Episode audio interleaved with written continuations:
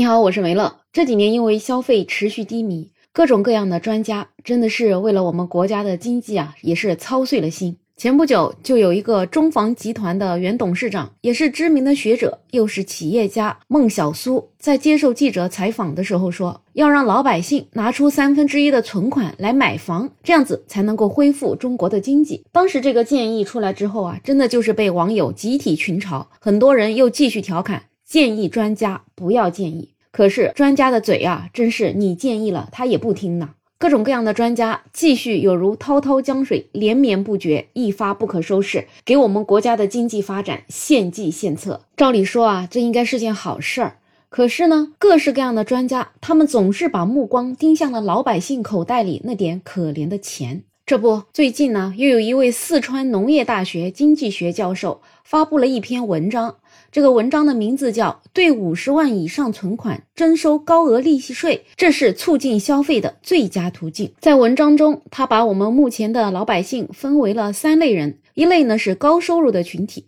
这些群体啊比重比较低，所以呢你刺激不刺激他们，跟他们的消费行为不大。打个比方，也就是说你刺激不刺激他，他出门可能都是坐头等舱，他去三亚可能都是住二十万一晚的房间。那另外一部分人呢，就是中收入群体。这一部分人面临未来的不确定性，所以呢，他们不敢消费。那还有一部分群体，他就是低收入群体，那这些人就是干脆没钱消费了。他在文章中引用了央行发布的数据，这个里面呢就提到，目前我们国家存款余额在五十万以上的占了百分之零点三七，也就是意味着全国有五百多万个家庭存款余额在五十万元以上。所以呢，他就把目光盯向了这一部分的群体。他觉得让有存款的居民多消费是可能刺激消费的最有效的办法。那如何让有钱人更多的消费，而不是把钱存在银行呢？应该就是我们要政策调整的方向了。所以他就建议，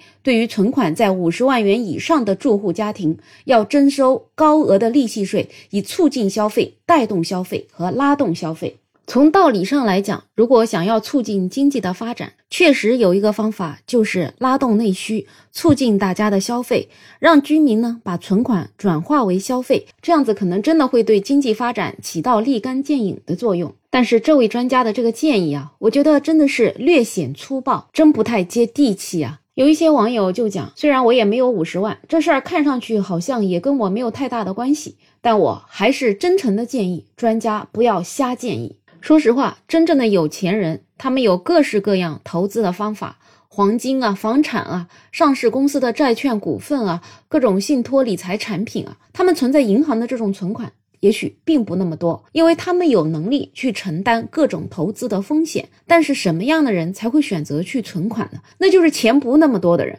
可能也就是只有五十万，也许是六十万，这个钱可能就是他们全部的存款，所以他们不会去把它瞎投资。最后呢，只有把这个钱存在银行里面。而你现在要提的这个建议，要对五十万以上的存款收利息，那可不就是收的这一部分人的利息吗？这一部分人因为很少能够承担投资失败的风险，所以呢，即使你收了利息税，他可能盘算一下，还是觉得放在银行里面划算。而且你越是收利息，也许他就更加不敢乱花钱了。毕竟这些钱可能就是全家全部的积蓄，他们要用来以后养老，或者说以后防止家人生病等等这些以备不时之需的作用，所以宁愿把这个钱放在银行里面，利息就低一点，但是也要保稳，保证这个本金没有任何亏损。别的不说，就说这些年，其实利息真的是越来越低，但是存款越来越多，这不就说明了吗？大家把钱存在银行里面，可能真的看上的不是那个利息，而是能够保本。